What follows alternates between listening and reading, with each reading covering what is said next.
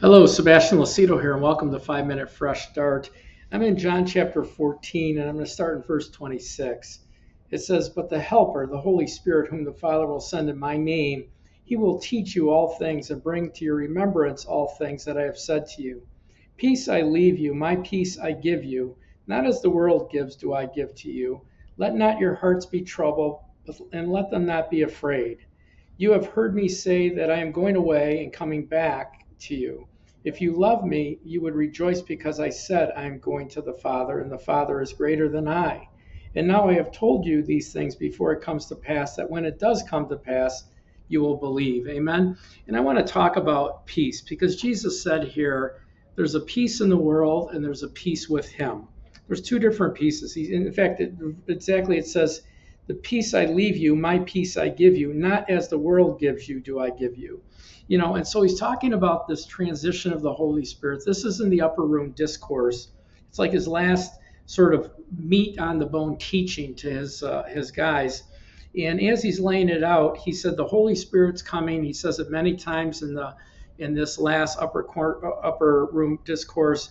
And but here he says that there's a difference between the peace in the world and the peace that he gives us. And here we need to understand this. The peace of the world finds peace in what they see and how it affects them. So you see a circumstance and you decide, does that cause me worry, concern, trouble? Am I troubled by it? Am I worried by it? Is it is it lack? And so that is either it either moves you to peace because it's good, or it moves you to trouble, concern, worry, you know, fretting. The peace of God is different. The peace of God is not what we see, it's how we see it. So when you look at a circumstance, we, you know, good or good or bad in the world, we look at it through the lens of who we are to God, what His Word says to us in our relationship with Him. So when we look at a circumstance that may not be good or or or easy or or could bring worry or concern or fretting or anxiety, we look at it according to God's word. You know, a good example of this is Abraham, even though his body was now dead, yet the deadness of Sarah's womb, did not consider the circumstances. He didn't deny them. He just didn't consider them because he had, he looked at the circumstances and the Bible told him how to look at the circumstances. He looked at them through the lens of God can do anything and God promised me a child.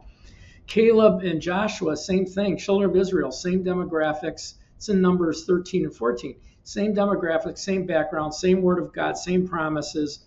Yet Joshua and Caleb looked at it and said, We're able to take it.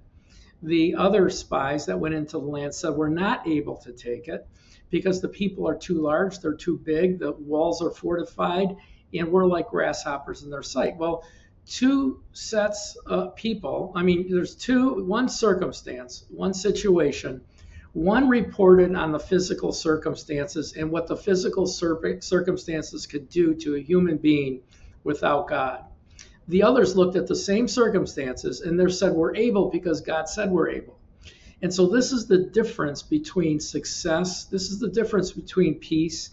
When you look at a circumstance and a situation that can bring you trouble, concern, fretting, anxiety, you have to look at it through how God tells you to look at it. How did God tell you to look at it? He, what did he say about that circumstance? Jesus said, in the worst time in human history, in the end times, he said, you know, wars, rumors of wars, uh, pestilence, famine, earthquakes, they're going to hate you. They're going to arrest you. There's false prophets. What did he say? Don't be troubled. Don't be moved by it. Don't let worry and concern creep into your heart and mind. I know these things are coming to pass, and I've provided for you a way out. Amen. So we, we have to learn how to look at the circumstances. We don't deny them, we just look at them through the lens of the authority and power we have. Well, thank you for listening today. If you were inspired by today's message and you were encouraged by it, please let us know. Also, if you want to become part of our ministry, you can join us by downloading our free phone app or and and enrolling as a free member in our in our ministry so that we have your email address and name and then you on your iPad or phone have all of our messages, even the censored ones. All of these are on our website, of course. And then also, we're looking for partners. We're looking for those that would join us in our journey to teach God's uncompromised word. If we're feeding into your life, pray about it. we're looking for several hundred $25 a month sponsors, partners. Or, you know, naturally, if you can give more, great. But we're just looking for everyone that we're feeding into on a regular basis, uh, contributing at least $25 or more a month so that we can increase our budget, we can increase our production quality, we can increase our visibility. Anyway, God bless you, and I pray that God's face would shine upon you. Have a wonderful day. God bless.